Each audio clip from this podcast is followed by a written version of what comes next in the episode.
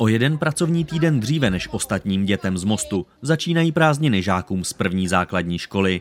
Převzali už vysvědčení, a to netradičně na pódiu Mosteckého divadla rozmanitostí.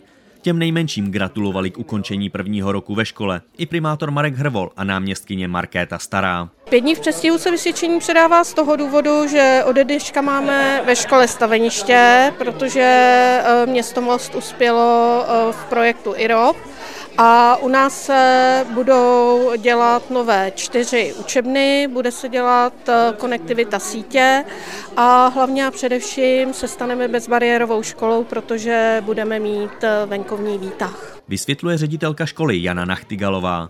Vylepšování ale čeká během prázdninových měsíců i další mostecké školy. Jako každé prázdniny vlastně využije eh, město Most k tomu, aby se zrekonstruoval, vymalovaly učebny, dovybavily se učebny, takže třeba na desáté základní škole vznikne IT pavilon.